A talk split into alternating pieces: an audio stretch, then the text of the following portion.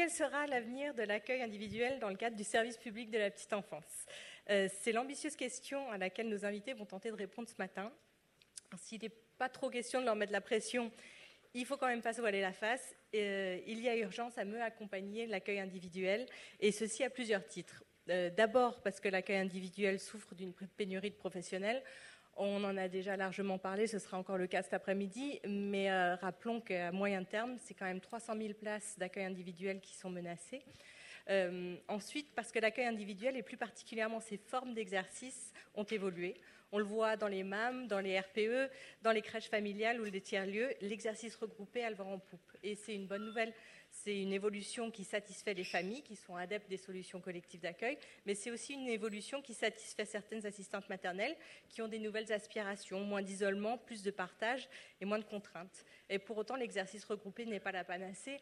On le voit avec euh, les problématiques qui sont confrontées avec les crèches euh, familiales, mais on le voit aussi avec la majorité des, assistantes maternelles qui aujourd'hui exercent encore à domicile. Et dans ce contexte, les interrogations sont nombreuses comment va évoluer l'accueil individuel, comment va-t-on pouvoir à la fois enrichir l'offre, répondre aux aspirations des pros et permettre aux communes de remplir leurs nouvelles obligations, et les structures et les dispositifs actuels de l'accueil individuel sont-ils armés pour soutenir cette évolution ou va-t-il falloir les réinventer? Alors, pour répondre à toutes ces questions, euh, et la tâche va sûrement être ardue, euh, j'accueille aujourd'hui Nadine Pradier, donc, qui est vice-présidente euh, de la FEPEM et présidente de la commission Petite Enfance. Pauline Domingo, qui est secrétaire générale du comité de filière petite enfance et directrice du projet service public de la petite enfance, Guillaume Roussier, euh, qui est responsable du pôle petite enfance de la CNAF, Sandra Onisco, porte-parole de l'UFNAFAM, et Véronique Lupard, cofondatrice euh, du collectif national des assistants maternels de crèche familiale.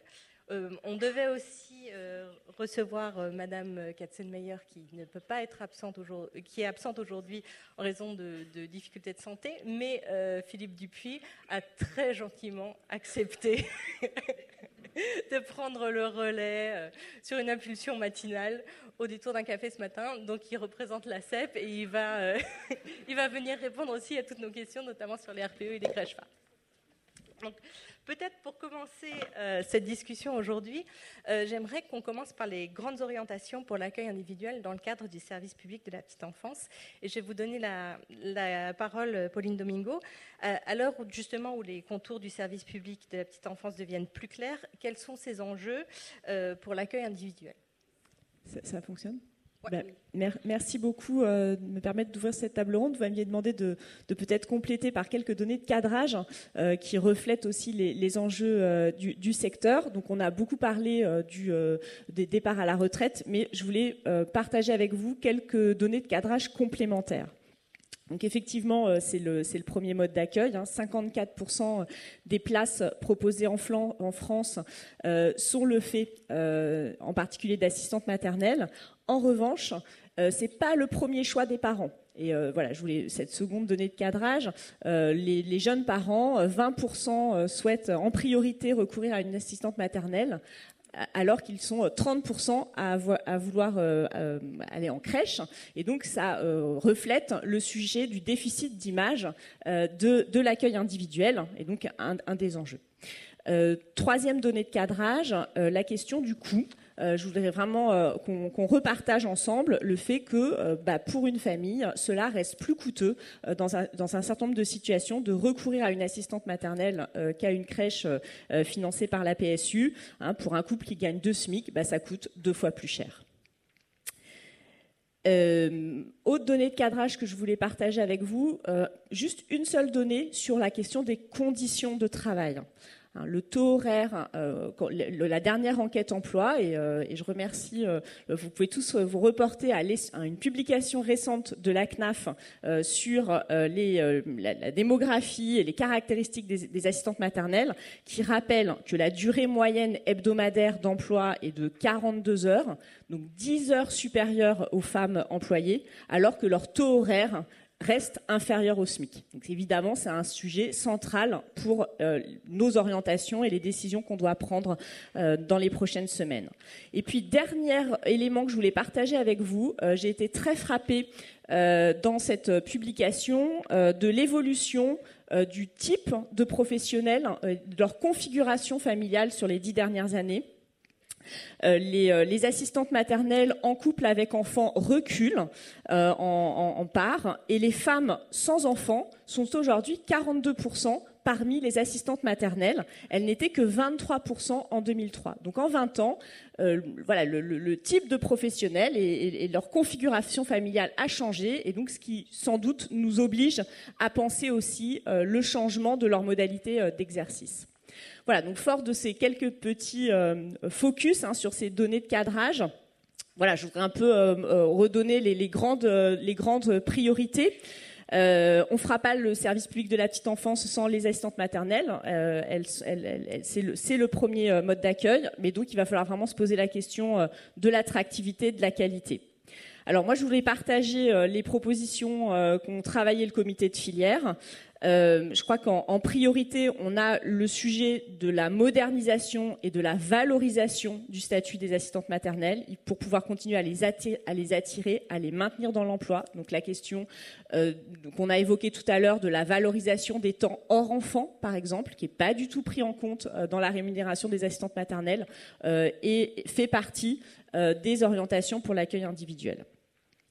Deuxième orientation, c'est vraiment la, question du, travail euh, de, restaurer la confiance entre les assistants maternels et euh, les acteurs qui les accompagnent. Et donc comment on arrive à lever les irritants, notamment avec les PMI, pour ne pas décourager à l'entrée dans le métier et au maintien euh, dans le métier. Donc là aussi, une des orientations qu'on a proposées à la ministre, c'est de travailler à l'harmonisation euh, des pratiques et voilà, la restauration du lien de confiance entre les PMI et les assistantes maternelles. Troisième orientation, la question de l'isolement. Donc je viens de le dire, les professionnels ont changé et donc comment on leur propose aussi des manières de travailler différentes. Et donc ça sera le sujet de la table ronde, euh, le sujet de la diversification des modalités euh, d'exercice euh, et donc sans doute faire évoluer le secteur vers davantage de temps en regroupé. Quatrième orientation sont des orientations liées à l'accessibilité le service public de la petite enfance, c'est la promesse euh, d'accéder à des modes d'accueil à des tarifs équivalents. Euh, en tout cas accessibles pour les parents. Et donc une des grandes réformes déjà actées, c'est la réforme du complément mode de garde pour harmoniser le, coût que supportent les familles quand elles recourent à une assistante maternelle ou à une crèche. Euh, et dans l'accessibilité pour les familles, on, en parlera tout à l'heure, la mesure controversée euh, de permettre une intermédiation entre l'assistante maternelle et, euh, le parent. et enfin, dernière orientation dans le cadre des travaux sur le service public de la petite enfance, donc la cinquième, c'est comment on fait pour assurer le lien entre une, offre privée euh, où c'est le parent euh, qui emploie l'assistante maternelle, comment on fait le lien avec ces futures autorités organisatrices de l'accueil du jeune enfant que sont les communes.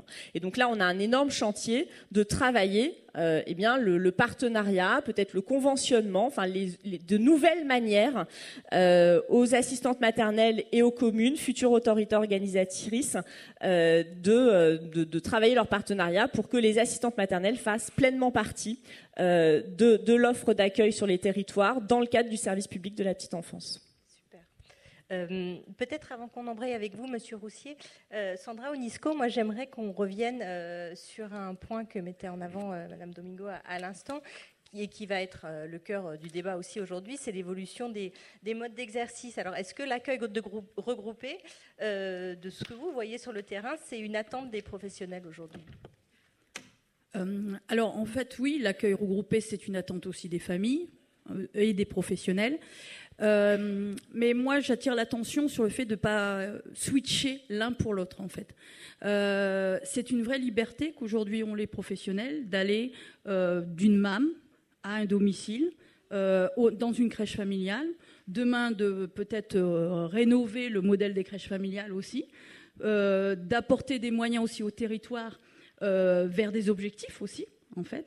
Et je pense que euh, tout l'intérêt, en fait, de ce mode d'accueil, c'est que comme il est présent sur les territoires, hein, le HEFEA dit 7 euh, assistantes maternelles, enfin 7 communes sur 10, il y a des assistantes maternelles, ben, tout l'intérêt, justement, c'est la proposition. Donc c'est très euh, dangereux de se dire la norme, ça va être ça demain. Moi, quand j'entends, par exemple, ben, on, va, on va multiplier les MAM, très bien, mais peut-être au détriment des asthmates à domicile, ça me gêne.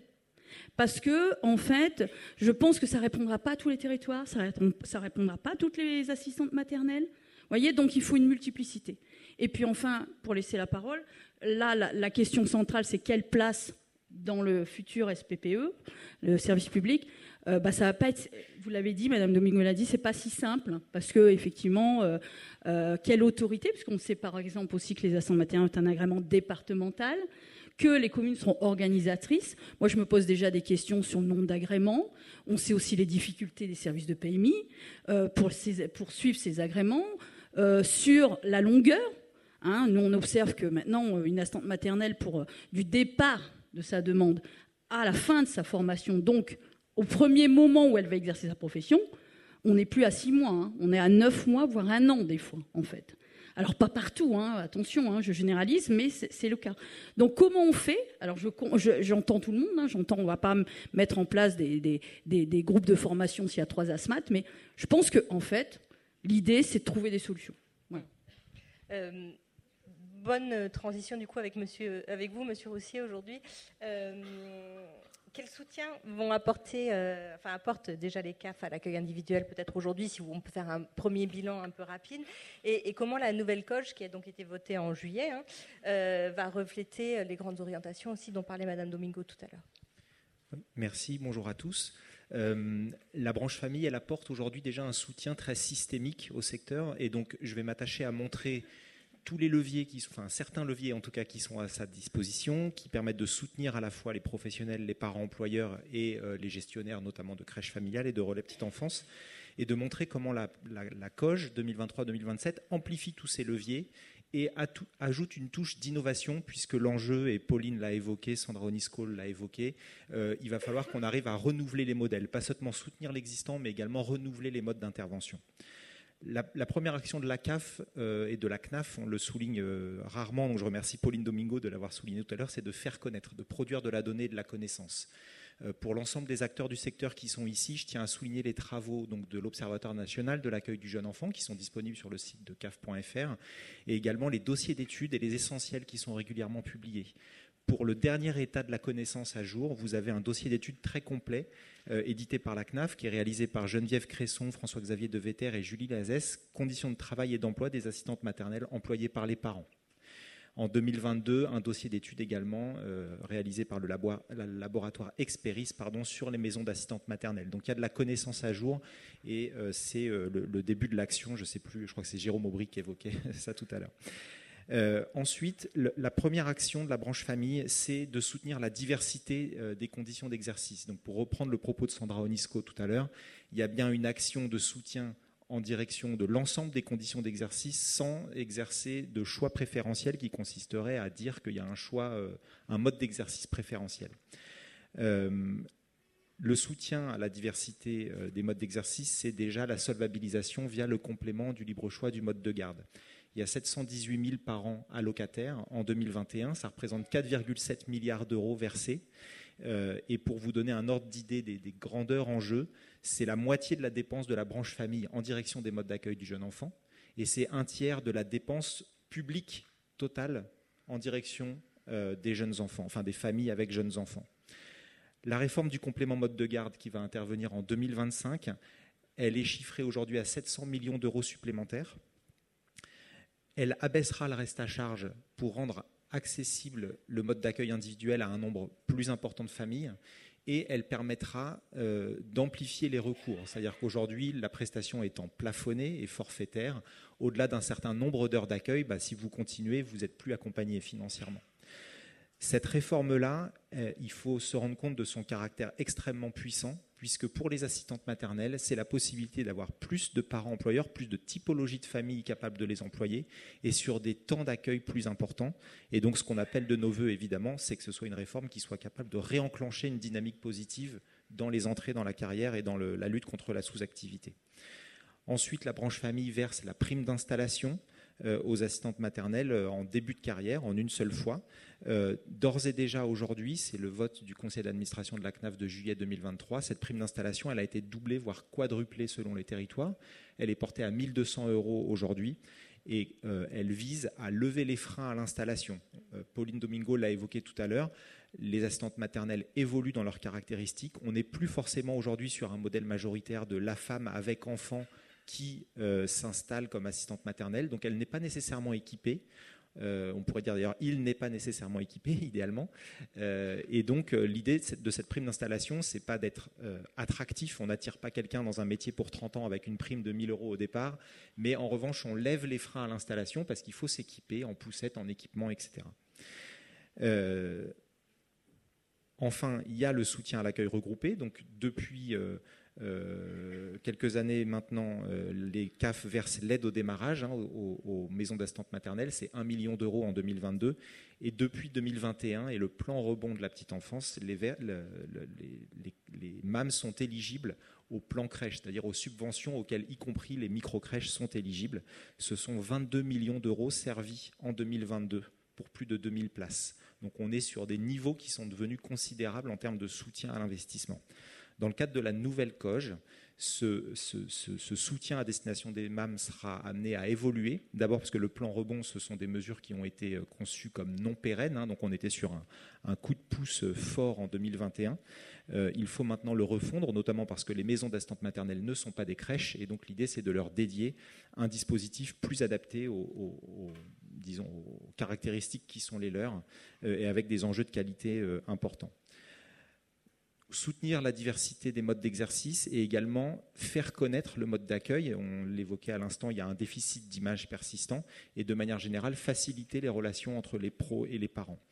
Faire connaître les assistantes maternelles, ça passe notamment par le site monenfant.fr qui recense aujourd'hui à peu près 150 000 assistantes maternelles avec des fiches très à jour. C'est-à-dire que c'est des fiches euh, où les coordonnées sont bonnes, les adresses sont exactes, elles sont géolocalisables, etc. D'ici fin de coche, l'objectif c'est d'avoir, et la loi nous y, euh, nous y aide, d'avoir 100% évidemment des assistantes maternelles euh, référencées sur ce site. Accompagner les parents, c'est aussi, euh, enfin, accompagner les relations parents-employés, c'est aussi évidemment l'action forte des relais petite enfance. Euh, en 2022, les CAF les financent à hauteur de 130 millions d'euros. Il y a plus de 3500 relais petite enfance euh, en France. Et l'action, là aussi, de début de COGE, la plus forte, c'est la revalorisation du financement euh, des relais petite enfance de plus de 4%, et surtout la perspective d'une hausse assez considérable des leviers de financement à l'investissement pour ces structures. Je passe vite parce que je pense que je suis long.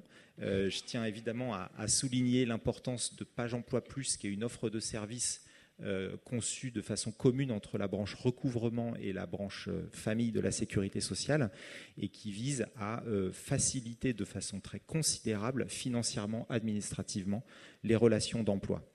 Et enfin, la branche famille agit sur le volet de la qualité. C'est là aussi l'une des missions majeures des relais petite enfance. On évolue en 2021, on évalue qu'en 2021, un tiers des assistantes maternelles en activité ont fréquenté des ateliers d'éveil euh, avec des enfants. Donc on est sur un niveau de couverture très enthousiasmant qui pourrait s'améliorer. voilà, ça nous donne des perspectives. Euh, et le, référentiel des missions des relais petite enfance a été récemment revu. Un bilan en sera fait fin 2023 pour la première année d'existence et évidemment, c'est un référentiel qui sera amené à être renforcé sur les enjeux de qualité à l'avenir. Enfin, ce que je tiens à souligner pour reprendre les mots de Sandra Onisco tout à l'heure, c'est qu'il n'y a pas de modèle, enfin, un mode d'exercice de la fonction d'assistante maternelle qui s'est imposé aujourd'hui comme étant de nature à renouveler la profession. Le mode très majoritaire aujourd'hui, ça reste l'emploi à domicile. Celui qui est le plus dynamique en création, c'est celui des maisons d'assistante maternelle, mais c'est très très inégal selon les territoires. C'est d'ailleurs pas adapté à tous les territoires et ça reste très minoritaire. Les crèches familiales que chacun appelle de ses voeux connaissent néanmoins un déclin euh, qui a l'air aujourd'hui euh, inexorable, même si on va y pouvoir quelque chose. Donc la branche famille va euh, dédier des moyens, et c'est un fait nouveau, à l'innovation dans le champ de l'accueil individuel. Il faut parvenir à faire émerger, à consolider les modèles existants et à faire émerger des modèles qui demain permettront non pas seulement de décliner moins vite, mais de restaurer l'attractivité de la profession. Super Merci, c'était pas trop long, ça allait. Euh, mais peut-être on va se retrousser un peu maintenant les manches pour, euh, rentrer euh, dans le vif du sujet, et notamment le sujet plus actuel qui est donc le projet de loi plein emploi qui va être voté dans quelques jours maintenant, si je ne me trompe pas, à l'Assemblée nationale, et notamment son article 10 euh, qui va euh, forcément avoir un impact sur l'accueil individuel. Et je voulais voir euh, peut-être avec vous, Madame Domingo, ce matin, est-ce que vous pouvez un peu nous, expliquer de quoi il en retourne, quel va être l'impact donc pour l'accueil individuel et notamment, en l'occurrence, pour les RPE qui s'annoncent un peu comme la cheville ouvrière du service public de la petite enfance? Oui, alors rapidement, donc l'objectif hein, du texte, euh, voilà, qui va être examiné au Parlement, enfin à partir de lundi prochain, c'était de dire on a besoin de clarifier le rôle de tous les acteurs qui interviennent sur le champ de la petite enfance, le département euh, qui agrée, qui autorise, qui contrôle, la CAF euh, qui finance, euh, le, les régions qui forment, et puis les, communes qui sont quand même en, proximité des parents. Donc la, principale nouveauté, c'est vraiment d'affirmer qu'il y a un chef d'orchestre local, que la politique petite enfance, c'est une politique de proximité et donc on, retient euh, l'échelon territorial le plus petit, le plus près des familles, et donc on confie, euh, l'idée est de confier aux communes ce rôle d'autorité organisatrice de l'accueil du jeune enfant. Donc ça leur, donne des compétences obligatoires euh, de recensement des besoins d'accueil, des places disponibles, de planification du développement, hein, de, construire une stratégie en matière de développement des modes d'accueil, euh, tant d'un point de vue quantitatif, qualitatif, sur l'accueil individuel, collectif. Et on leur demande également euh, des compétences obligatoires en matière de soutien à la qualité d'accueil et d'information des familles. Et c'est vrai qu'en matière de soutien à la qualité d'accueil euh, et d'information des familles, on a déjà sur le territoire euh, des structures qui répondent à ces deux objectifs, ce sont les relais petite enfance. Et donc c'est la raison, puisque les relais petite enfance ont une mission, enfin ont deux missions, un marche sur deux jambes, une mission d'accompagnement, d'information euh, des parents sur l'ensemble des modes d'accueil, hein, c'est la révision du, référentiel euh, qui a été récente, et la deuxième mission qui est d'accompagner, en particulier sur le, enfin l'accompagner les pratiques professionnelles des assistantes maternelles. Donc on avait déjà cette structure qui maille déjà très bien le territoire. Hein, euh, euh, euh, Guillaume l'a dit, plus de 3, 3200 relais petite enfance. Plus de la moitié des relais petite enfance pratiquent l'itinérance. Donc, ce sont vraiment des structures qui sont agiles, qui se déplacent sur le territoire, qui vont au contact des assistantes maternelles. Et donc, le choix est fait de dire, bah, euh, euh, pour exercer ces, missions euh, de, soutien à la qualité d'accueil, d'information des familles, il faut que les communes se dotent de relais petite enfance de manière obligatoire. Voilà. et donc, aujourd'hui, parmi les communes de plus de 3500 habitants, on en a à peu près 160, un peu moins de 160, qui n'ont pas encore de relais petite enfance. Donc il y a urgence de, de 10 000 Euh, parmi les communes de plus de 10 000 habitants, il y en a à peu près 153, hein, qui, euh, et beaucoup dans les Outre-mer qui ne sont pas dotés d'un relais petite enfance. Donc on a un enjeu de maillage territorial et donc on s'est assuré que euh, dans la convention d'objectifs et de gestion, on ait aussi les financements pour couvrir euh, ces territoires dans lesquels il n'y a pas de relais petite enfance.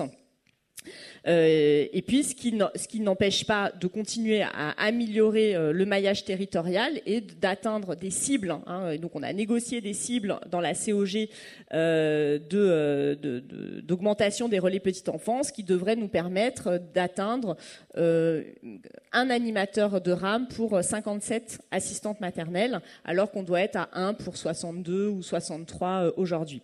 Donc voilà, donc il y a à la fois l'obligation du service minimum dans toutes les villes de plus de 10 000 habitants et en complément, dans la COG, euh, l'enjeu de continuer à mailler le territoire pour avoir une offre de service plus importante auprès des assistantes maternelles. Et il y a aussi, va se poser Absolument. l'épineuse question des missions euh, nouvelles. Qui et donc, être des donc ça, c'est, euh, vous avez tout à fait raison. Euh, et donc, dans ce projet de loi, on, on, on, on a saisi l'opportunité de réfléchir, euh, de se positionner pour essayer de répondre à la question des freins administratifs à l'accès à l'accueil individuel et aux assistantes maternelles. Guillaume vient de le dire, il y a eu un, gros travail dans la loi de financement de la sécurité sociale 2023 pour lever les freins financiers. C'est la réforme du CMG. Et donc, euh, mais pour autant, ça ne règle pas le sujet des freins administratifs. Quand on est allé sur le terrain avec euh, Elisabeth Laitier dans le cadre du Tour de France, les ateliers des parents sur euh, l'accès au mode d'accueil était édifiant. Euh, c'est compliqué, euh, notamment pour les familles les plus modestes, d'accéder à un mode d'accueil. Quand J'étais à la CNAF, qu'on essayait de monter des AVIP ASMAT. Euh, je vous dis pas le, le, les difficultés à proposer à des parents qui sont eux-mêmes dans des parcours d'insertion de devenir eux-mêmes employeurs. Et donc, voilà, on a essayé de réfléchir à comment on peut lever ces freins administratifs, comment on peut aider ces familles, et, donc de proposer que bah, les relais petite enfance, qui sont un service gratuit de proximité, euh, puissent les aider et tout en étant sécurisés juridiquement et donc de pouvoir accomplir des démarches à la place du particulier employeur. Donc j'ai déjà répondu, euh, voilà, on ne s'attendait pas à euh, autant de virulence sur ce sujet. Euh, je pense qu'il faut être serein. Il va y avoir des décrets d'application qui vont encadrer qui vont encadrer la mise en œuvre. C'est sans doute pour certaines familles, pas toutes. C'est évidemment avec le consentement mutuel des deux parties. Euh, c'est réalisé par des personnels euh, formés qui ont des compétences juridiques. On va pas mettre des éducateurs de jeunes enfants pour faire cela. Voilà. Donc j'espère qu'on arrivera à rassurer. Euh, sur la mise en œuvre je, je, euh, de, de, cette mesure.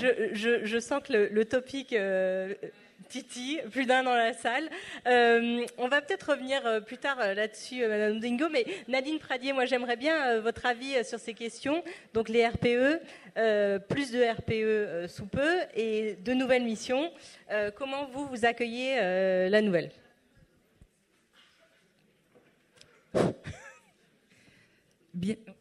Non, c'est bon, c'est bon, ça a l'air de marcher, merci. Eh bien, écoutez, nous, les RPE, nous travaillons déjà avec eux et depuis de nombreuses années. Euh, et ça marche très bien, tel que ça fonctionne aujourd'hui. Euh, ce qui nous inquiète, enfin, ce qui nous pose question aujourd'hui, euh, c'est qu'on puisse endosser au titre d'un RPE de nouvelles missions, et ce que nous, on appelle chez nous des missions mandataires. Vous l'avez compris, vous l'avez dit vous-même, ça peut porter euh, problème, notamment sur des problèmes d'ordre de responsabilité sur le plan juridique. Donc, il va falloir trouver des spécialistes euh, juridiques. On a déjà des problèmes pour trouver des assistantes maternelles. On va peut-être avoir, euh, on va complexifier en cherchant des juristes sur la question.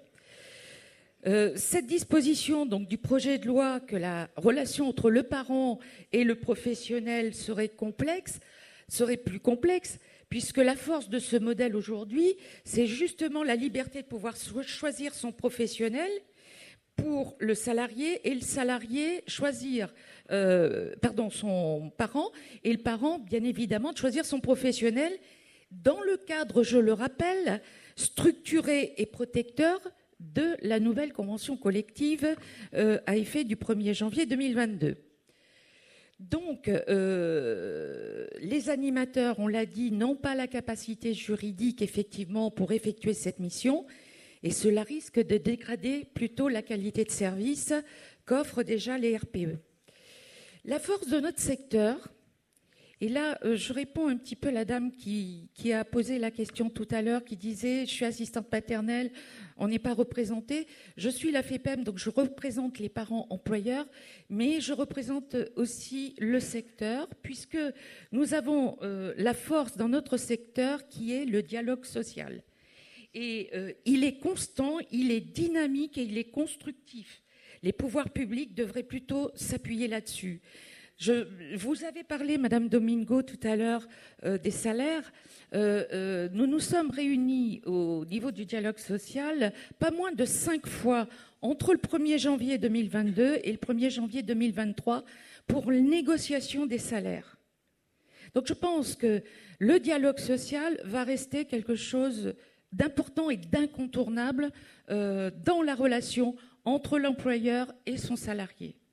Voilà euh, pourquoi. Euh, pardon, je suis longue. mais vous n'êtes pas longue, mais je pense qu'en effet, ça fera peut-être un super topic d'ouverture pour plus tard.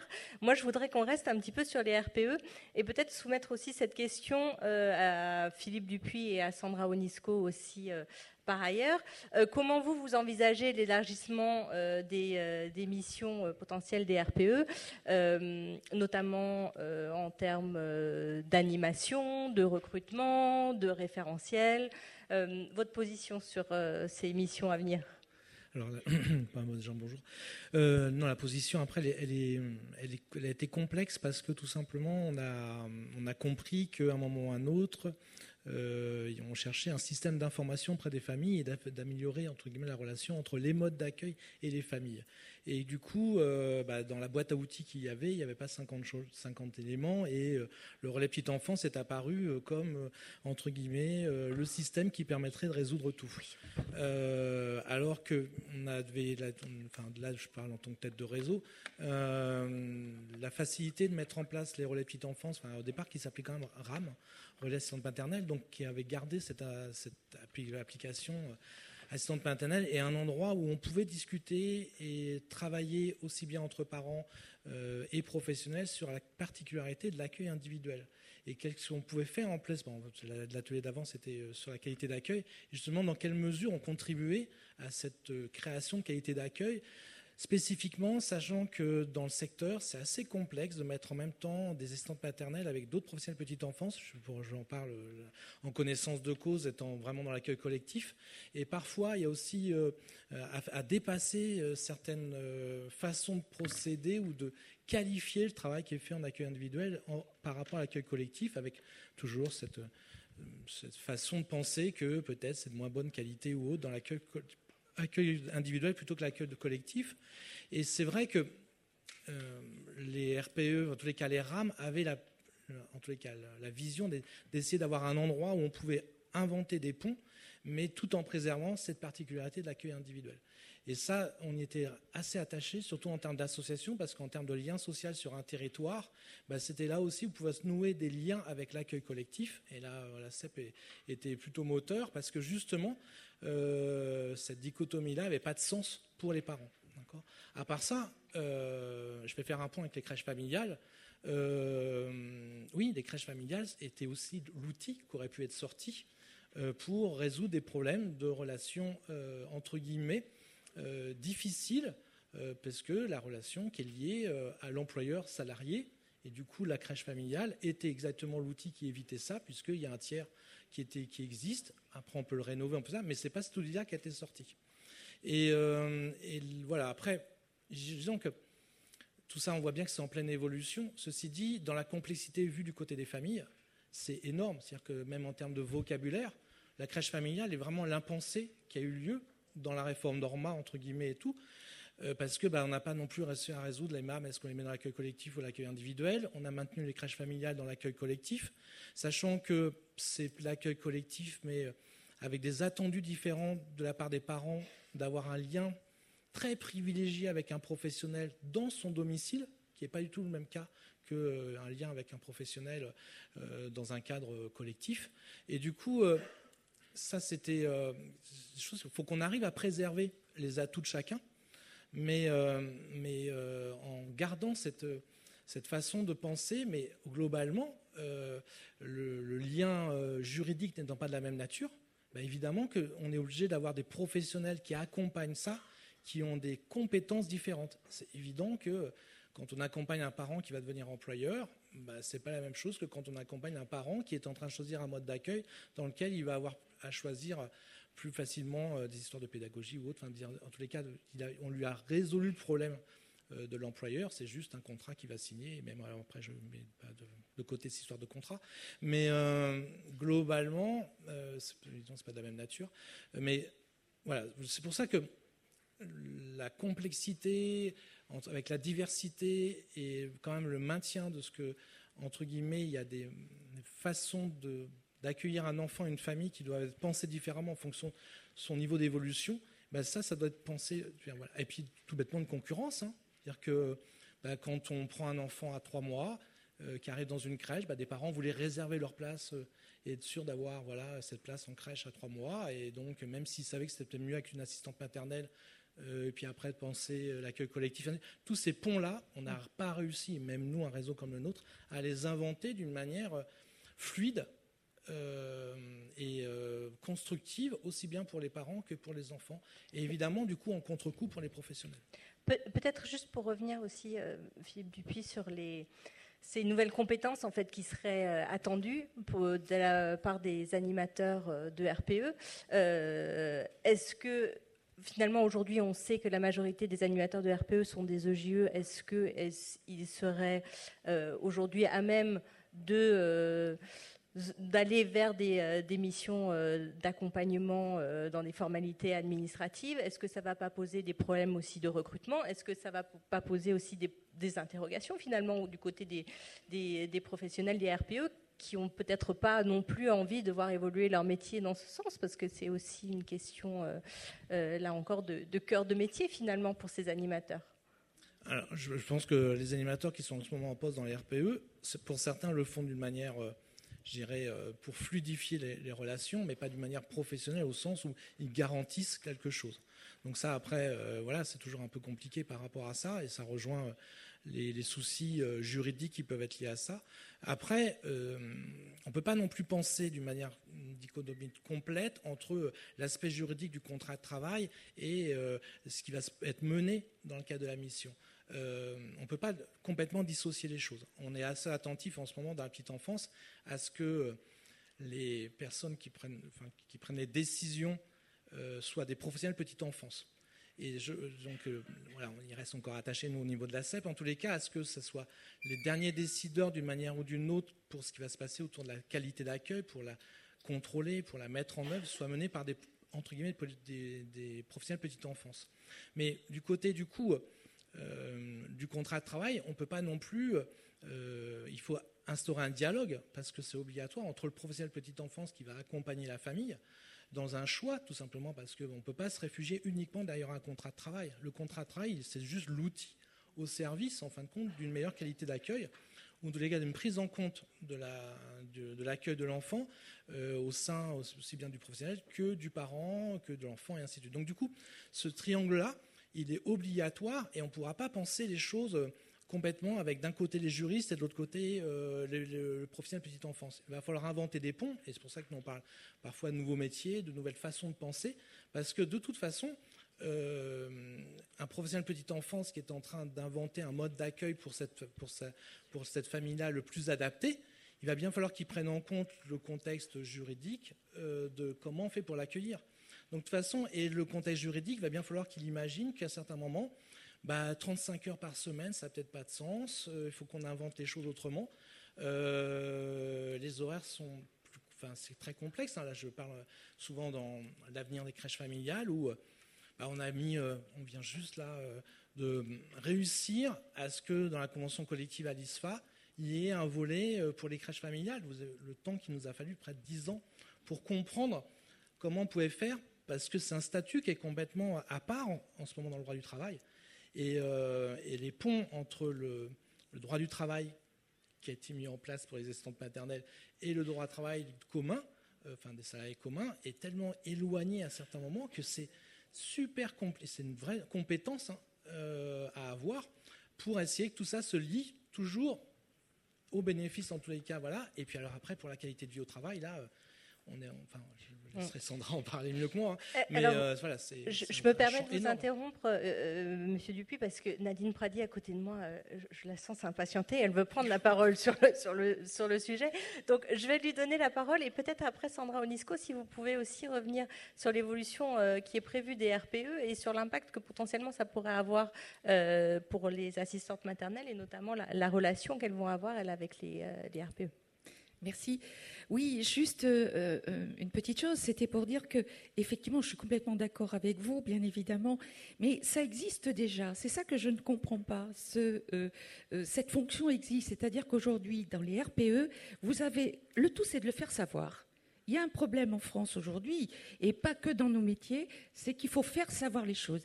Aujourd'hui, nous travaillons euh, dans le secteur avec les RPE et nous assumons la responsabilité de euh, la relation entre l'employeur et le salarié, notamment dans le cadre du contrat de travail notamment dans le cadre des CPT, des commissions paritaires territoriales, etc., euh, etc. Je pourrais vous en donner d'autres. Mais je pense que il faudrait peut-être faire travailler ce qui existe déjà, l'améliorer bien évidemment. On est prêt à contribuer à l'amélioration, c'est le but du jeu. Mais ça existe depuis déjà des années et on, y travaille. Et je pense que c'est ça qu'il faut développer. Sandra euh, Onisco, pardon, sur l'évolution des RPE pour vous? En fait, en fait c'est vrai que le sujet n'est pas simple. C'est pas simple. Compliqué. Parce que c'est vrai qu'on ne peut pas dissocier le contrat de l'accueil. Et la qualité d'accueil, c'est finalement la qualité de toutes les relations, celle d'un professionnel de l'enfance avec une famille et celle d'un salarié avec un employeur. Mais vous voyez, le, sujet n'est pas simple parce que, en fait, si je vais plus loin, en fait, la posture de l'assistante maternelle, son accompagnement, il doit se distinguer même, en fait, lorsqu'elle a un temps d'échange avec une famille, avec un parent, et lorsqu'elle a un temps d'échange avec son employeur. C'est pas la même chose. Et c'est tellement compliqué. Et en fait, euh, je, comprends en fait la réflexion, la loi travail, etc. Je comprends. Après, c'est vrai que si je reviens sur le côté euh, pourquoi on a été euh, virulent, en fait, en tout cas mécontent, bah, c'est parce qu'il y a un comité de filière et d'un seul coup, sur une loi travail où finalement on ne demande pas notre avis. Voilà, je ferme la parenthèse. mais finalement, pour moi, en fait, si, ça me touche autant, si ça nous touche autant, c'est que le relais petite enfance, euh, c'est très précieux pour les assistantes maternelles. Et si c'est précieux, ça veut dire que ça doit engager une réflexion de, qualité. Et je, fais un lien ce matin, on nous parle du temps. C'est vrai qu'il faut éviter, euh, il ne faut pas se précipiter, mais ça fait longtemps qu'on attend aussi, c'est vrai. Euh, et en fait, pour les assistantes maternelles, je trouve que le temps est très long parce que euh, toutes ces petites choses-là, vous voyez ce que je veux, c'est tellement euh, mis sous silence que finalement, euh, on en parle peu. Et je pense que c'est la même chose pour les relais. C'est-à-dire que les choses qu'ils font se tricotent tous les jours et ça prend un temps de malade. C'est-à-dire que, par exemple, si j'ai face à moi une famille qui veut, et vous l'avez dit, c'est vrai en priorité une crèche, eh ben le relais, il va, il va ramer, hein, pour expliquer, euh, mais pas pour convaincre, hein, mais dans le sens de, dans le sens d'être objectif, c'est-à-dire est-ce que c'est vraiment ce mode d'accueil qui convient à votre enfant, etc. Est-ce que vous connaissez l'accueil individuel? Que, voilà. Et donc ça, ça prend du temps. Ça prend du temps, et je pense que ce temps aujourd'hui, il n'est pas mis en avant. C'est-à-dire que finalement, on se dit, ben voilà, euh, on met des choses sur un référentiel et clac. Et donc ça, effectivement, alors non, mais je, fais un raccourci. Hein, je sais que c'est pas simple pour vous, mais c'est pas simple pour nous. C'est moi qui ai le micro. et donc, et donc, euh, en fait, euh, euh, bon, c'est vrai qu'il n'y a pas de porte-parole des relais. Je me fais un peu le porte-parole, mais ils prendront la parole aussi dans la salle. je pense que, effectivement, nous, ce qu'on souhaiterait, en tout cas pour les assistantes maternelles, parlons à leur place, c'est que ce temps, ce temps-là, ce temps euh, de la qualité, de réflexion de la qualité. Parce qu'il n'y a pas grand-chose hein, pour les asthmates. Monsieur est un trans en colère, mais c'est vrai. Hein. mais en fait, nous, on questionne la question des moyens aujourd'hui, hein, depuis longtemps d'ailleurs. Il n'y a pas de référentiel, euh, il n'y a pas de référence santé inclusif. Voilà, il y, a, très peu de formation. Enfin, il y a, voilà, y, a, peu de temps où les, les maternels peuvent prendre du recul. Je ferme la parenthèse. Ce temps-là, ce temps-là, eh bien, il est là dans les relais aujourd'hui. C'est eux qui vont l'offrir, c'est eux qui inventent, c'est eux qui créent, avec tout le monde, un ensemble d'acteurs, c'est pas les seuls, mais on peut pas leur faire porter tout aujourd'hui. C'est pas possible. Parce que de toute façon, un, on ne peut pas être plus intelligent en une seule tête qu'en plusieurs. Deux, il y a une question de posture. Vous voyez, c'est pas une question de compétence, c'est une question de posture. C'est-à-dire, si j'accompagne un professionnel dans sa qualité d'accueil vis-à-vis de l'accompagnement d'un petit être et d'une famille en fragilité parce qu'il confie ce qu'il a de plus cher, je ne peux pas avoir une posture de juriste. C'est pas la même chose. Euh, Peut-être euh, un, dernier mot euh, sur les RPE, Sandrine Domingo, avant que Pauline Domingo, excusez-moi, avant qu'on passe la, la main à Véronique Lupard sur les crèches familiales. mais j'imagine que là, vous avez entendu quand même les inquiétudes des uns et des autres, hein, qui ont quand même bien résonné ces derniers temps, depuis quelques semaines. Alors, est-ce qu'il y a des garde-fous qui, qui, vont pouvoir être mis en place?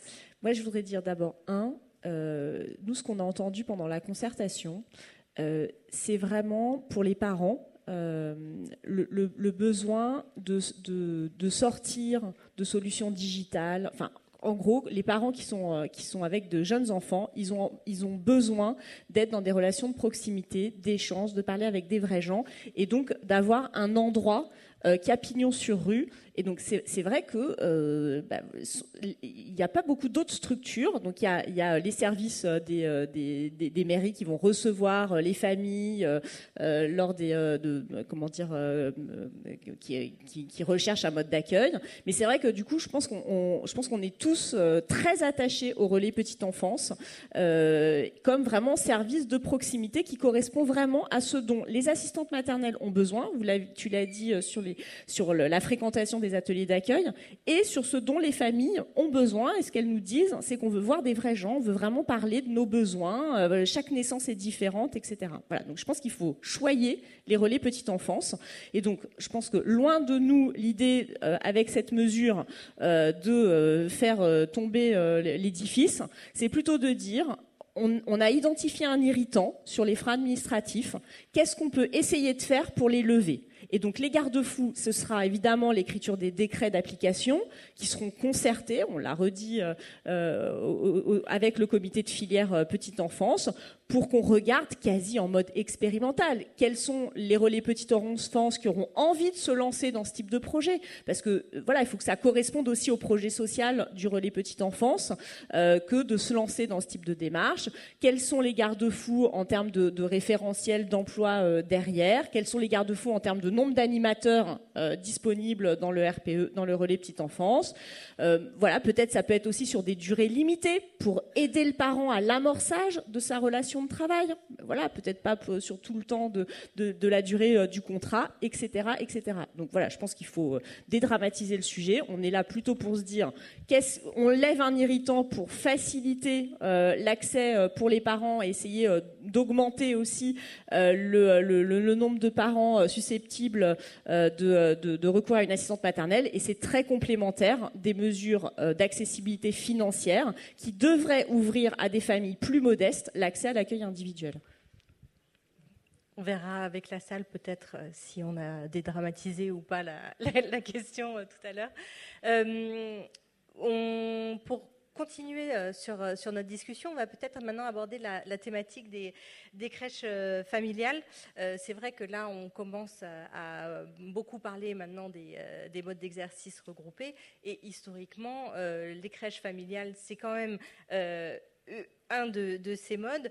Euh, deux questions du coup pour vous, euh, Véronique euh, Lupard, là-dessus. Est-ce que peut-être vous pouvez commencer par nous rappeler en quelques mots comment fonctionnent ces structures pour les personnes qui ne seraient pas tout à fait familiarisées et les problématiques que vous, vous rencontrez aujourd'hui en tant que représentante des crèches phares? On sait que c'est des structures qui sont en très grande difficulté depuis maintenant quelques temps. Donc est-ce que vous pouvez un peu nous expliquer quel est le problème? Alors bonjour à toutes. Donc, euh, bah, je m'appelle Véronique. Je vais d'abord me présenter parce que je stresse un maximum. non, Madame Lessier. Euh, je suis assistante maternelle de crèche familiale depuis 2009. Je n'ai été qu'assistante maternelle de crèche familiale depuis 2009. Et je vais rebondir de suite sur ce que M. Dupuis a dit. Il a employé crèche familiale à l'imparfait. Et euh, ça, c'est super désolant que ces crèches euh, ne soient pas mises en valeur et n'aient pas été choisies. Plutôt que le RPE, ça aurait peut-être fait moins débat d'ailleurs, euh, de valoriser.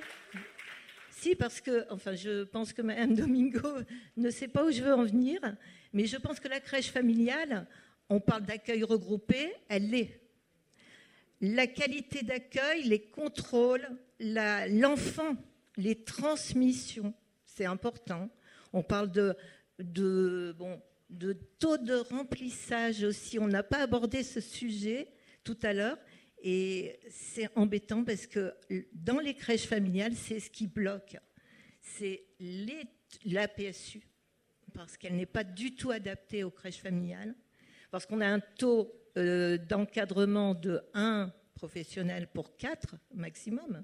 Donc au niveau qualité de l'accueil de l'enfant, tous les voyants sont ouverts. Je, suis persuadée, alors je sais que je vais le montrer que sous un jour idyllique, la crèche familiale. Mais c'est un très bon mode d'accueil. Mais vraiment, j'en suis persuadée. Je sais. Merci. Je sais que beaucoup de professionnels euh, sont d'accord, mais malheureusement, il n'y a pas de soutien. Et je vais vous donner qu'un seul chiffre. En 2010, il y avait 24 000 euh, crèches familiales. En 2022, il n'y en a plus que 12 000. Donc c'est incompréhensible, enfin pour moi, hein, parce que je ne suis pas euh, qualifiée pour répondre du pourquoi, du comment. Alors la pénurie, certes, de professionnels, l'âge des professionnels qui se sont investis dans les crèches familiales, mais ne croyez pas que les assistantes de crèches familiales ne sont pas conscientes des problématiques. Elles ont du bon sens. Et le bon sens, des fois, ben, ça empêche d'être pessimiste. Et elles veulent que ça bouge, elles veulent que demeurer, parce que si elles ont choisi d'être en crèche familiale, euh, ben, c'est justement pour avoir ce contrôle. Elles, ce contrôle, elles le pensent plus comme un accompagnement. Et c'est important puisque de nos jours, on parle de cette qualité, de la culture du contrôle. Et il faut faire avec ces crèches familiales, il faut les relancer, il faut trouver un moyen financier ou même pas seulement financier, parce que le statut de l'assistante maternelle, il n'est pas bon. Mais il y a au moins chez, les chez le particulier employeur, il y a une convention collective des deux côtés, il y a des représentants, que ce soit dans l'employeur ou du salarié. Pour les crèches familiales, le statut, et euh, je sais que la DGCS y travaille, je la remercie. On lui a envoyé une bonne dizaine de pages avec des questions juridiques cette fois, parce que je pense que même si le juridique n'est pas au premier plan, sur les crèches familiales, c'est ce qui résoudra tout, avec une revalorisation des salaires. Mais si elles ont un vrai statut, si elles sont reconnues comme de vrais professionnels et qu'elles ont une mission de service public, parce que ces assistantes maternelles, elles veulent être reconnues pour ce qu'elles sont. Elles veulent bien, par exemple, être payées un peu moins que les asthmates du privé, mais elles veulent être reconnues dans une mission de service public. Voilà. Hum, peut-être Philippe Dupuis, vous vous accompagnez aussi des euh, crèches familiales à la CEP. Euh, quel est votre, votre regard euh, justement sur les difficultés qui ont été soulignées par Véronique est-ce qu'on a donc les difficultés, si je comprends bien, de, statut des asthmates, euh, de la PSU Est-ce que vous, vous voyez euh, aujourd'hui euh, d'autres explications au fait que, en effet, les crèches familiales soient en déclin persistant et au, point où la moitié des structures ont fermé en quelques années maintenant? Alors nous, dans le réseau, il n'y en a qu'une dizaine. Hein, c'est euh, parce que bah, justement, on a été, on touché plein, de fois. Et puis globalement, plus de 80% des crèches familiales, qui historiquement sont des structures municipales, étant vraiment été portées par les municipalités et, d'une manière très forte. Donc il y a souvent les, communes importantes avaient euh, des, volets, enfin un panel de crèches familiales qui était important. Hein. typiquement la ville de Toulouse, là, qui aurait dû témoigner, ils en ont encore euh, facilement une dizaine, voire plus. et ça fait partie des communes qui sont encore restées ultra actives sur le maintien des crèches familiales, les mobiliser, en parler, expliquer aux familles ce que c'est, et ainsi de suite. Donc du coup, il y a, voilà. Après, nous, la difficulté qu'on a là, c'est euh, ça a été euh, tout le temps euh, de combiner le statut et donc la difficulté du statut. Après, le problème économique, il hein, ne faut pas, le nier. Hein, le problème économique, il est entier parce que sans soutien très très important d'une commune, une crèche familiale n'était pas, pas viable. PSU ou pas PSU d'ailleurs. Hein, euh, euh, c'était même avant la PSU, on avait aussi déjà des difficultés financières pour financer les crèches familiales. Donc la question vraiment était vraiment c'est financière, elle est importante. Et puis après, ça a été tout le travail euh, dans certains quartiers de faire que on offre aux estampes paternelles un cadre de travail, ce que vous, dont vous témoignez, plus, plus, plus clair, plus, plus mieux cerné et beaucoup plus précis dans les attendus avec cette relation d'une direction euh, qui est toujours enfin, quelque chose qui est assez complexe euh, dans, dans certains territoires. Après, voilà, nous, on n'est pas, on est comme les autres. Hein, on est rencontrés. Euh, il y a des endroits où ça se passe super bien parce qu'il y a une culture du territoire, et puis d'autres endroits où, une fois que la culture est, est partie, enfin, a disparu, pour la, la remettre en place, alors là, c'est très très compliqué. Euh, je vois Véronique Lupard qui veut réagir à votre interaction et après je voudrais donner, euh, vous donner la parole aussi, Monsieur Roussier, sur cette question du, du coût euh, des crèches familiales. si vous pouviez aussi un peu nous donner des perspectives là-dessus, parce qu'on voit historique, enfin on a la sensation en tout cas historiquement que c'est des structures qui sont très onéreuses, mais est-ce que c'est vraiment le cas? Mais je vous laisse d'abord réagir, Véronique. Oui, c'est sur les difficultés des crèches familiales. Donc je voulais rebondir, c'est que tout a déjà été dit en 2017, lors d'une enquête, enfin d'une, je ne sais pas si on peut appeler ça un rapport, pardon, un rapport de la DGCS, et vraiment tout a été dit, oui, sur les difficultés rencontrées par les crèches familiales. Donc la première, bah, c'est le statut. Je reprends leur terme hein, parce que je ne vais pas l'inventer. Euh, on l'a lu, relu à plusieurs reprises au sein de notre collectif le statut lisible. Ils ont même donné les solutions, donc ils ont super bien travaillé, puisqu'ils ont trouvé les solutions. La deuxième, euh, le deuxième frein, c'était la diversité des pratiques d'accompagnement des assistantes maternelles. Donc le contrôle, mais bon, moi je, suis persuadée que ça aussi, euh, euh, c'est facile d'enlever en employant un autre mot que contrôle, voilà, on dit accompagnement. Et c'est comme la critique. La critique, elle est toujours positive. Je rebondis sur le monsieur euh, qui a intervenu à, moult reprises. Mais la critique, elle peut être positive, juste quand elle n'agit pas sous l'effet de la colère. Euh, c'est parce que je pense à mon dernier APP qui était euh, savoir gérer la colère des enfants. Donc, dans les crèches familiales, on a la possibilité d'avoir beaucoup de formation. Voilà. Euh, la, troisième, je reviens sur euh, l'enquête de la DG, le rapport de la DGCS.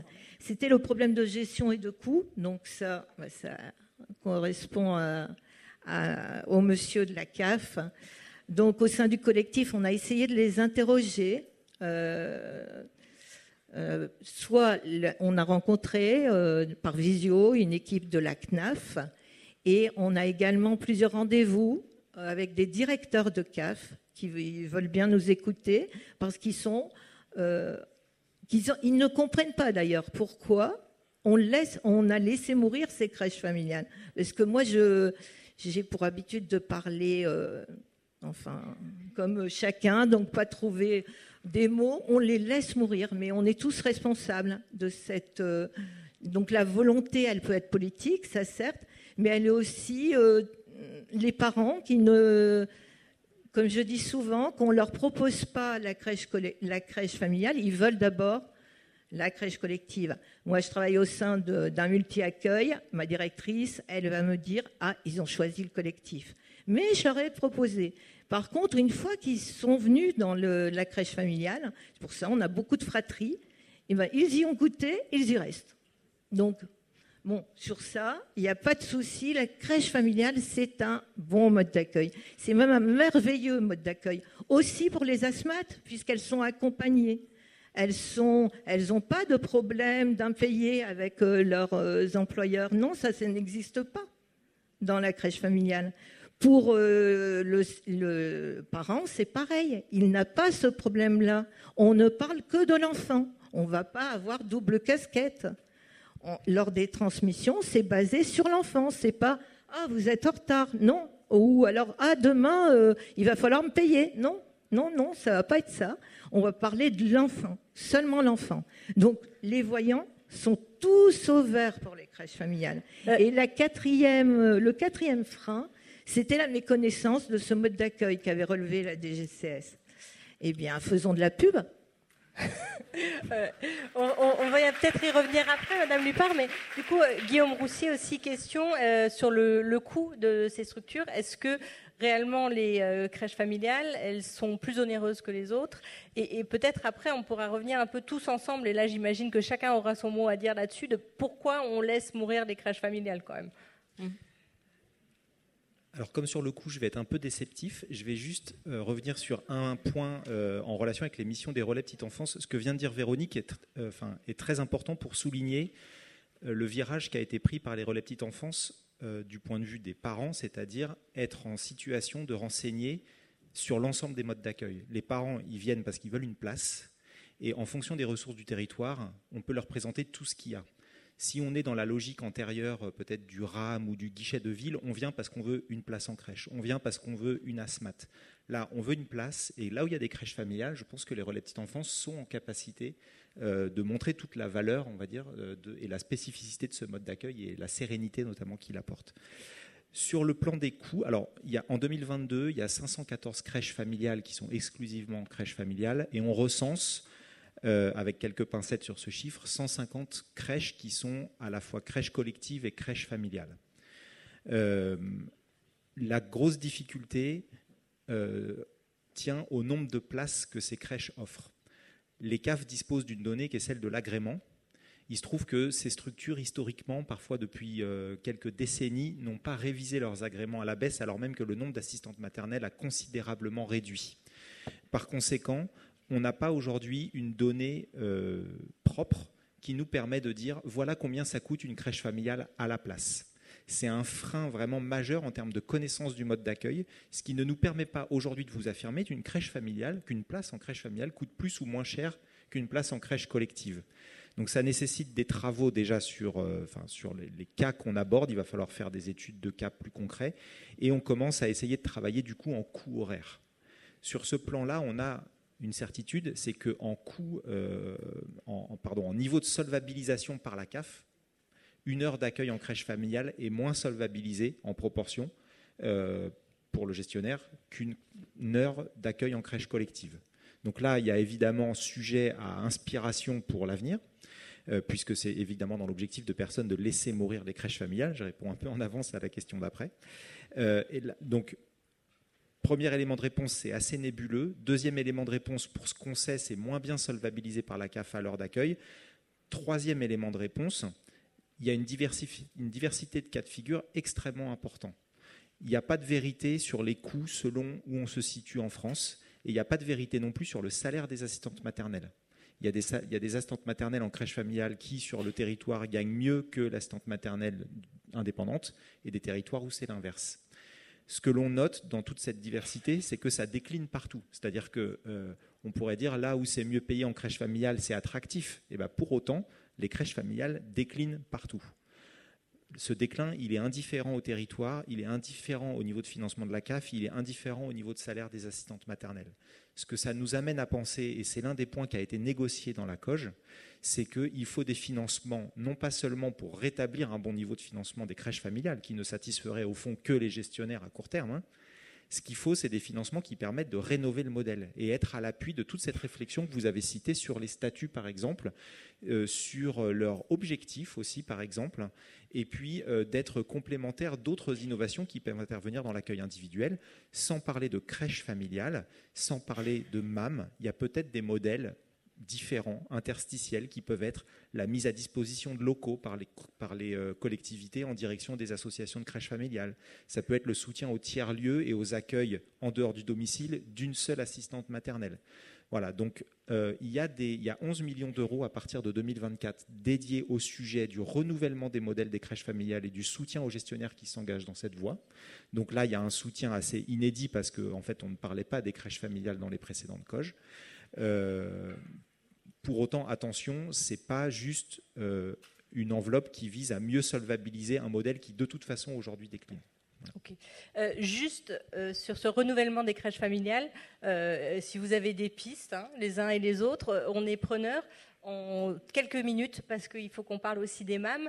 Mais j'ai la sensation qu'en effet, avec les travaux, les rapports, etc., on a des pistes de solutions, on a des fonds qui sont prévus du côté de la CNAF. quid maintenant de ce nouveau modèle? Alors, moi, les crèches familiales, c'est un modèle ancien. Mais elle peut être valorisée, même en restant telle qu'elle, et en plus, financièrement, mais même pour euh, les pouvoirs publics, il n'y a pas lieu, on peut en créer, voilà, créer, je voudrais euh, avoir une note positive, créons davantage de crèches familiales, mais pas dans dix ans, demain. Voilà. Ce sera. Philippe Dupuis, rapidement, parce qu'il faut vraiment qu'on parle des mêmes quand même aussi. Ah, je viens parler des mamans aussi. Non, juste. Euh, non, mais les, crèches, familiales, après, en, rénovation, en tous les cas en piste, nous, c'est ce qu'en tous les cas, on avait espéré, c'est pas passé, on, voudrait que ça s'expérimente. C'est le problème du logement, et on, revient des problèmes que rencontrent les assistantes paternelles, et notamment la combinaison, justement, ça va peut-être le lien avec les MAM, c'est-à-dire que comment on fait, nous, dans, au sein d'une crèche familiale, pour avoir des, logements, enfin, des locaux qui sont propriétés de la crèche familiale, ou en tous les cas locataires, et qu'une assistante paternelle puisse travailler dedans avec le statut d'assistante paternelle. Et c'est toute la difficulté de ce double statut, en fin de compte, euh, où à un moment ou à un autre, on a un double agrément à demander. Et c'est vrai que là, il y a toute une réflexion euh, en permanence par rapport à ça. Euh, et puis après, il faut avoir absolument réglé ces histoires de salaire. Super. Bon, on va peut-être passer du coup au MAM si vous voulez bien, parce que le temps malheureusement file. mais on sait que les MAM ont depuis quelque temps le vent en poupe et qu'elles peuvent aussi être euh, une éventuelle solution pour euh, compléter euh, l'offre dans, le cadre du service public de la petite enfance. Nadine Pradier, peut-être pour commencer, moi j'aimerais votre avis sur cette question. Les MAM, est-ce que on, va être sur des, structures intéressantes à développer dans le cadre de ce SPPE Pour vous, c'est des structures d'avenir dans le cadre du service public? En tout cas, je l'appelle de mes voeux, puis je l'espère bien évidemment. Euh, on voit qu'effectivement, il y a un fort développement des MAM, puisqu'elles ont euh, multiplié par trois, euh, je crois, en dix ans. Je parle sous votre couvert, si je peux me permettre. Le, module, le modèle pardon, est de plus en plus plébiscité par les professionnels, par les familles et par les collectivités territoriales. Donc, parce qu'il y a une facilité d'installation, euh, c'est plus pratique pour les assistantes maternelles de travailler ensemble. Elles luttent contre l'isolement, bien évidemment. Euh, et on apporte plus de flexibilité dans la délégation d'accueil. Et le coût est beaucoup moins élevé, euh, évidemment, qu'une crèche. pour les collectivités territoriales, ça peut se faire sous forme de mise à disposition de locaux.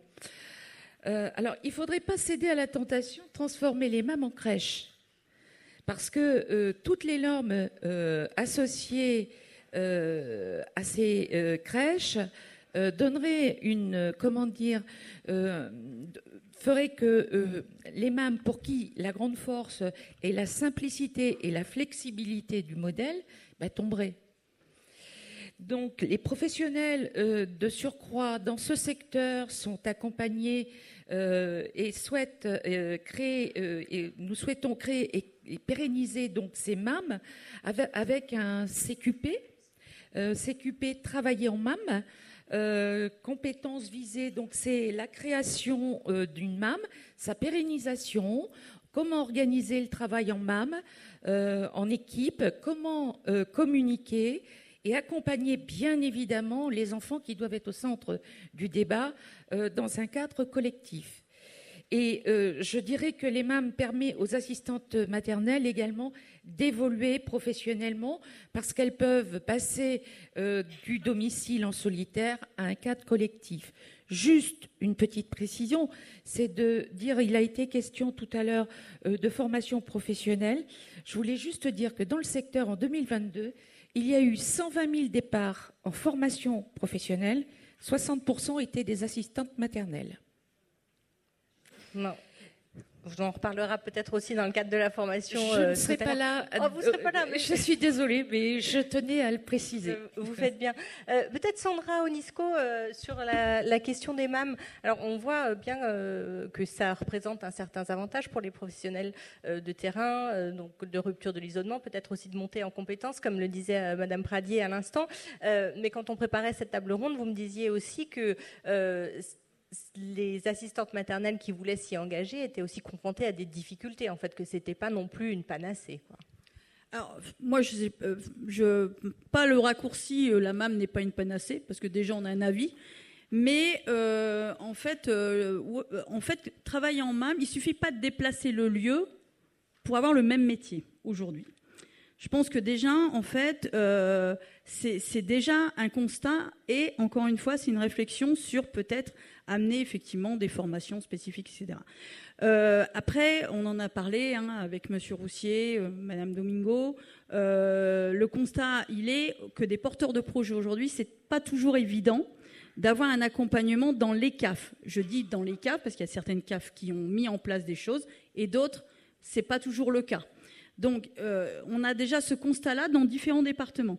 Il y a, euh, je sais que le, représentant du, à chaque fois j'en parle, hein, le, représentant de, il y a l'ADAI. Moi, je, suis euh, fervent en fait. L'ADAI, c'est l'agence de développement de l'accueil individuel qui est en Seine-Saint-Denis et qui en fait accompagne les projets de MAM. Et en fait, euh, l'idée de l'ADAI, c'est pas de prendre la place à la réflexion. C'est très important pour des porteurs de projets parce qu'on crée un projet. Donc il ne faut pas venir plaquer une norme, encore une fois. Mais euh, accompagner les porteurs de projet, ce qu'ils font, c'est que les services de PMI renvoient en premier temps, vous voyez, tous les acteurs, les RPE, etc. Et ça fonctionne parce que du coup, euh, le porteur de projet, il a une multitude d'informations et ensuite on le renvoie vers les acteurs, services de PMI, CAF, etc. Et ce modèle-là, ça serait bien que effectivement on puisse le euh, normer. Et je vais aller plus loin même. Je pense qu'un modèle comme ça, ça, pourrait être normé sur aussi les asthmates à domicile. Je vais m'expliquer. Les relais sont des porteurs, en fait, de proximité. Et on pourrait avoir aussi un porteur départemental pour des questions de typologie sur, euh, par exemple, toutes les personnes qui voudraient devenir assistant maternel. Je vais fermer la parenthèse, qu'on n'est pas là pour ça. Mais je pense que ce modèle, il pourrait être transposé. Euh, aujourd'hui, les MAM, effectivement, c'est aussi donc un savoir nouveau qu'il faut appréhender. Et elles ne l'ont pas toujours, pas parce qu'elles ne sont pas intelligentes, mais parce que c'est nouveau. Euh, et surtout, euh, avec la, enfin, dans le 93, ce qu'on voit souvent, parce que j'accompagne en médiation les MAM, c'est quand même une certaine méconnaissance sur les statuts associatifs. C'est-à-dire, on leur demande, et c'est très bien, pas moi, hein, porteur associatif qui veut dire l'inverse, mais on leur demande de créer une association pour différentes choses, mais elles n'ont pas de connaissances associatives. Et du coup, ces statuts ne sont pas souvent adaptés. Or, pourquoi ça devrait être adapté? Ben Parce que c'est un cadre qui vient réglementer, en fait. Et euh, les difficultés qu'on a dans cette fragilité, elles sont là, aujourd'hui. Elles sont, euh, euh, alors elles sont pas que là, mais elles sont là aujourd'hui. Donc pour moi, en fait, il y a deux choses. C'est un, accompagner les porteurs de projets dans, parce que remplir un CERFA, en fait, comment, d'un ERP, ou à un moment donné la MAM est quand même euh, dans un endroit du document, en fait, il n'y a pas de choses à, vous voyez, enfin, je ne vais pas aller dans les détails, mais il y a des pages où il ne faut pas remplir des pages. J'ai appelé 20, 20 personnes dans 20 départements, ils font tous différemment. C'est extrêmement compliqué. Bref. Et ensuite, avoir effectivement des renseignements sur les financements, sur etc. C'est pas toujours évident. Donc ça, effectivement, c'est la première chose à lever comme frein aujourd'hui. Et puis, effectivement, un deuxième frein, c'est comment en fait on fait d'un groupe de personnes une équipe. C'est pas si simple. Et c'est pas si simple même quand c'est des mâmes qui sont portées par des gens qui travaillent en crèche. Bah, ouais. Donc moi je dis que euh, en fait c'est sympa, il faut pas mettre quelqu'un, il faut pas se dire à un moment donné, vous voyez le raccourci, ça serait dire ouais mais on va mettre quelqu'un à la tête. Mais non, parce qu'on fera pas, on, on, retirera le côté liberté des mâmes. Et du coup, il y aura moins de porteurs de projets. Mais c'est une évidence que c'est quelque chose qui s'appréhende. Et c'est pas si simple. Euh, peut-être pour conclure, euh, Pauline Domingo, si vous voulez bien, euh, quelles sont, nous préciser peut-être les, perspectives, les pistes d'évolution qui sont prévues pour les MAM dans le cadre du service public de la petite enfance Et, est-ce qu'il y a notamment des choses qui sont aussi prévues pour accompagner les, professionnels de l'accueil? Parce que visiblement, c'est complexe. Oui, peut-être peut-être un peu réagir plus globalement, globalement sur les, sujets MAM, crèche-fa, dont j'ai pas dit un mot. Je crois que euh, donc, les crèches familiales, hein, vous l'aviez dit, c'était vraiment des initiatives des collectivités euh, territoriales, des communes. Euh, demain, elles seront autorités organisées de l'accueil de jeunes enfants. certaines de ces autorités organisatrices, l'offre d'accueil sur leur territoire, c'est 100% d'assistantes maternelles.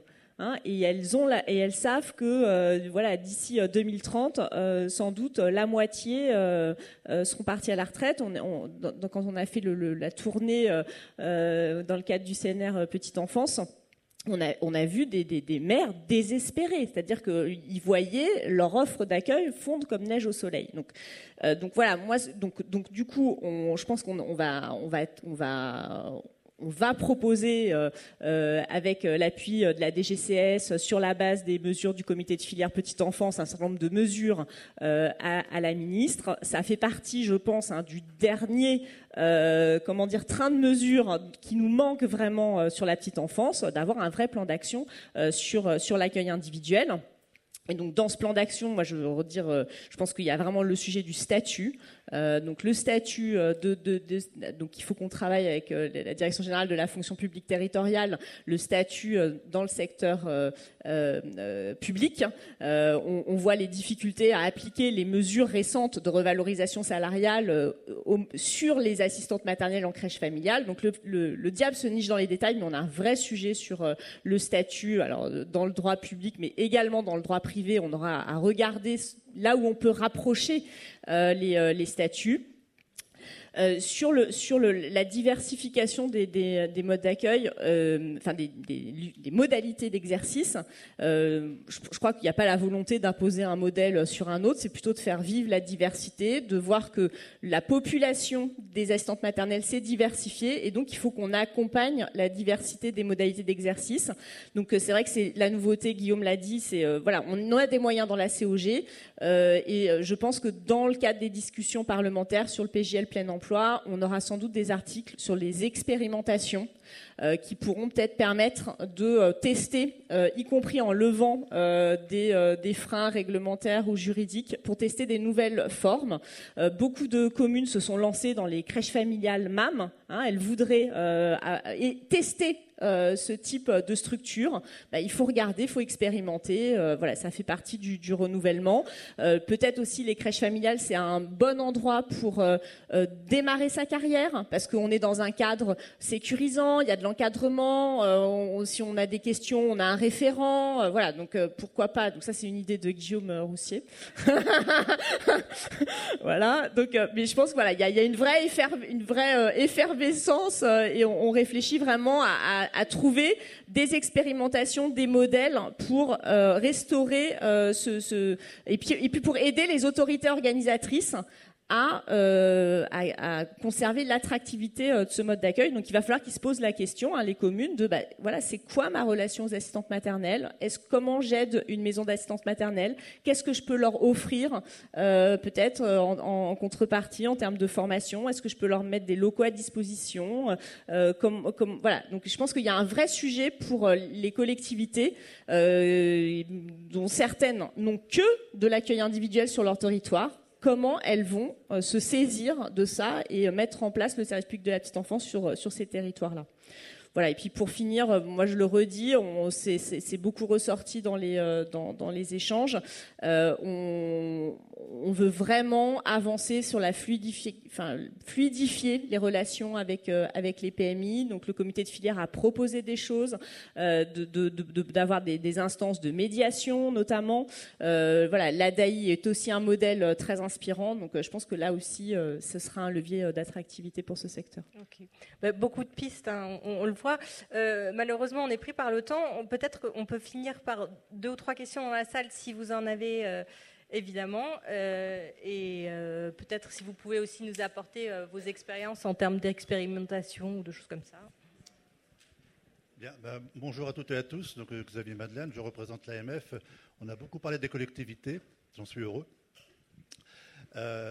Pauline, vous avez ouvert la table ronde en faisant référence à l'article 10 du projet de loi plein emploi, en déclinant les futures compétences pour les collectivités.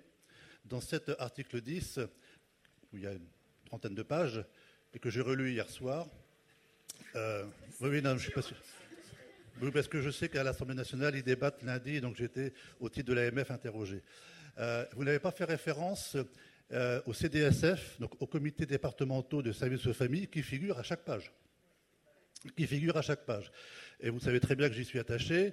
Euh, alors les CDSF, je pense que la plupart d'entre vous, maintenant, vous, savez ce que c'est. Donc ces comités départementaux de services aux familles euh, qui mettent en place les schémas départementaux de services aux familles. Alors pour les collectivités et l'AMF, Elisabeth s'est battue pour ça aussi à une époque. Euh, les collectivités sont partie prenante de ces comités départementaux, puisque nous avons une vice-présidence. Je préside moi-même la vice-présidence dans mon département du Calvados.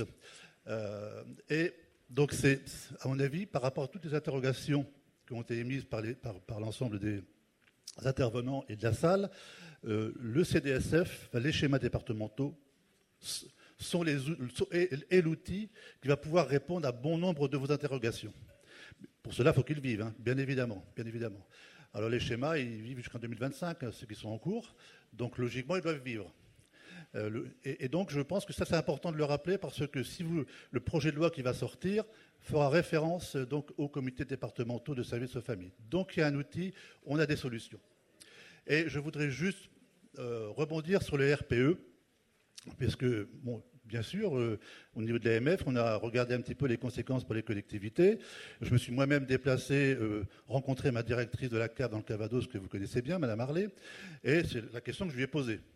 Et donc, elle m'a assuré, mais vous l'avez dit, euh, euh, monsieur, c'est que les CAF seront dotés de moyens pour répondre aux interrogations et aux craintes des, responsables de, relais petite enfance. Euh, et, c'est vrai, et c'est vrai. Et je dois dire quand même que cette veille juridique qui inquiète tout le monde, pour les collectivités, la veille juridique, ça fait longtemps qu'on l'a mis en place. Parce qu'on parle de la veille juridique par rapport donc, à la politique petite enfance, mais nous, en tant que maire, on est responsable de tout. Et donc ça fait bien longtemps euh, qu'on a mis en place des, qu'on a mis en place des, juristes dans nos collectivités euh, pour pouvoir répondre justement aux, risques, aux risques juridiques. Et donc cet aspect-là, c'est aussi pour rassurer un petit peu euh, les uns et les autres sur la montée en puissance des responsables petite enfance. Et d'ailleurs, je trouve que c'est très bien d'ailleurs de valoriser le métier. Euh, eh bien, ils ne seront pas seuls. Ils ne seront pas seuls. Donc, il y aura les collectivités sont responsables et prendront la part entière à, l'accompagnement de ces, de ces nouveaux métiers. Donc voilà, je voulais un petit peu euh, assurer, rassurer l'Assemblée et faire part que je suis très heureux de représenter l'AMF aujourd'hui. Merci, Monsieur Baden. On avait une autre intervention au fond. Je vous en prie, Madame. Oui, là on m'entend euh, Donc je suis Anna Larègle, conseil départemental de la Seine-Saint-Denis et un lien avec la CAF de la Seine-Saint-Denis. Euh, donc je, fais le lien aussi. Euh, je suis très contente que le sujet de l'accueil individuel soit évoqué parce que souvent il n'a peut-être pas assez de temps. Je, vois Madame Laitier, c'est vrai que c'est un sujet auquel nous on tient du fait aussi du déclin de ce métier, de la nécessité de revenir avec une attitude de développement. Euh, c'est-à-dire qu'au-delà des compétences réglementaires de la PMI, euh, il faut se poser des questions en termes de développement et d'expérimentation.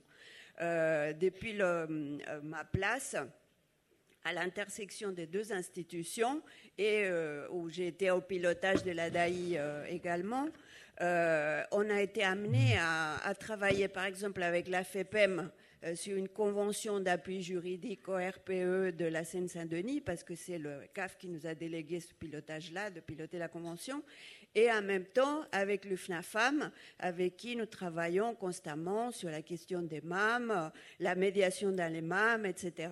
Euh, ce que je vois, qui et c'est peut-être ça le message finalement, euh, à l'heure où il y a euh, le SPPE, où nous travaillons, etc., je pense qu'il y a la possibilité de l'expérimentation qu'il faut à tout prix préserver. C'est-à-dire que du moment où on va figer certains choix, euh, ça peut être très complexe ensuite à gérer sur le terrain. Quand on a un département sur lequel le taux de pauvreté est très élevé, euh, le taux de chômage, l'éloignement des femmes du marché du travail, etc. Donc il faut préserver la possibilité d'expérimenter. Je sais que nos RPE étaient en difficulté euh, pour assumer ces rôles juridiques malgré avoir participé à toutes les formations.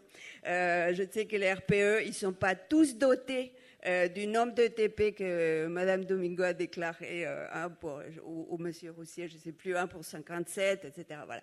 On a des RPE qui ont à gérer 300 asthmates et il y a un ETP. Euh, donc, donc on ne va pas pouvoir du jour au lendemain faire que les villes créent les ETP nécessaires pour que ces RPE soient pléthoriques et ultra compétents. Euh, en même temps, donc, euh, nous, on a un peu euh, dépassé les frontières entre les institutions. C'est peut-être ça aussi qu'il faut penser. donc, en travaillant ensemble, la main dans la main, pour tester des solutions et un jeu d'essais-erreurs, comprendre où est-ce qu'on se trompe et où est-ce qu'on pourrait agir autrement.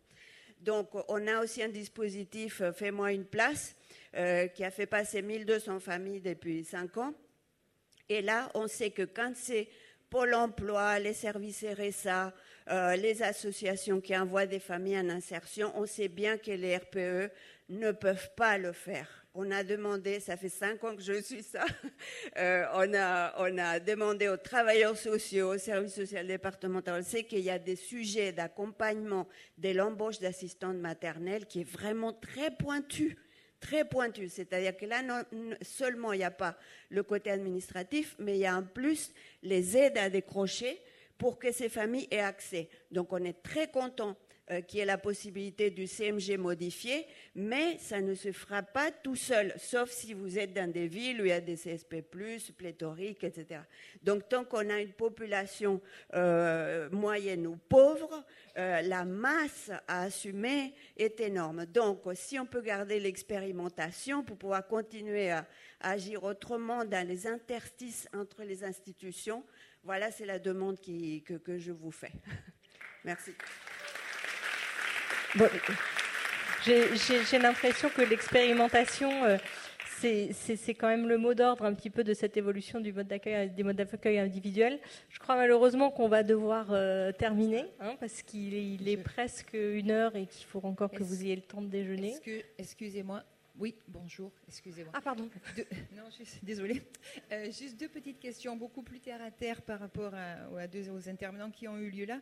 Je voudrais revenir euh, sur le propos de M. Guillaume Roussier qui disait que avec l'aide à la CAF à l'installation, on attire une assistante maternelle pour 30 ans. Je voudrais lui signaler. Oui, on n'attire pas. Mais je voulais juste, voilà, excusez-moi, mais juste vous dire qu'en fait, nous, on ne travaille pas pendant 30 ans. Parce qu'on a un permis de travailler qui s'arrête tous les 5 ans, au bon vouloir d'une PMI et d'une puéricultrice. Alors, voilà, euh, c'est pas 30 ans pour certains, ils obtiennent un diplôme, ils bossent toute leur vie. Nous, on a un diplôme et on le remet en cause tous les cinq ans. C'est pas super. Euh, voilà. J'aurais voulu préciser aussi à Madame Pradier.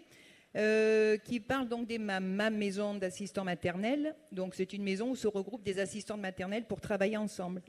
Elles ont droit à la délégation d'accueil. Moi, je suis assistante maternelle, mon mari est assistant maternel, donc nous travaillons dans notre maison, nous n'avons pas de MAM et on n'a pas droit à la délégation d'accueil. Euh, est-ce qu'il n'y a pas comme un souci là-dedans aussi sur les termes euh, Voilà, juste une question. Pourquoi une MAM a droit à la délégation d'accueil et une maison où exercent deux assistants maternels n'a pas droit à la délégation d'accueil? Juste euh, un point à préciser. Écoutez, j'ai encore pas vu ce point-là, mais certainement c'est une belle expérience. Avec mes collègues, nous allons euh, chercher et vous apporter euh, une réponse. Voilà, c'est tout ce que je peux vous dire aujourd'hui. Quand on ne sait pas, euh, je ne vais pas inventer une réponse.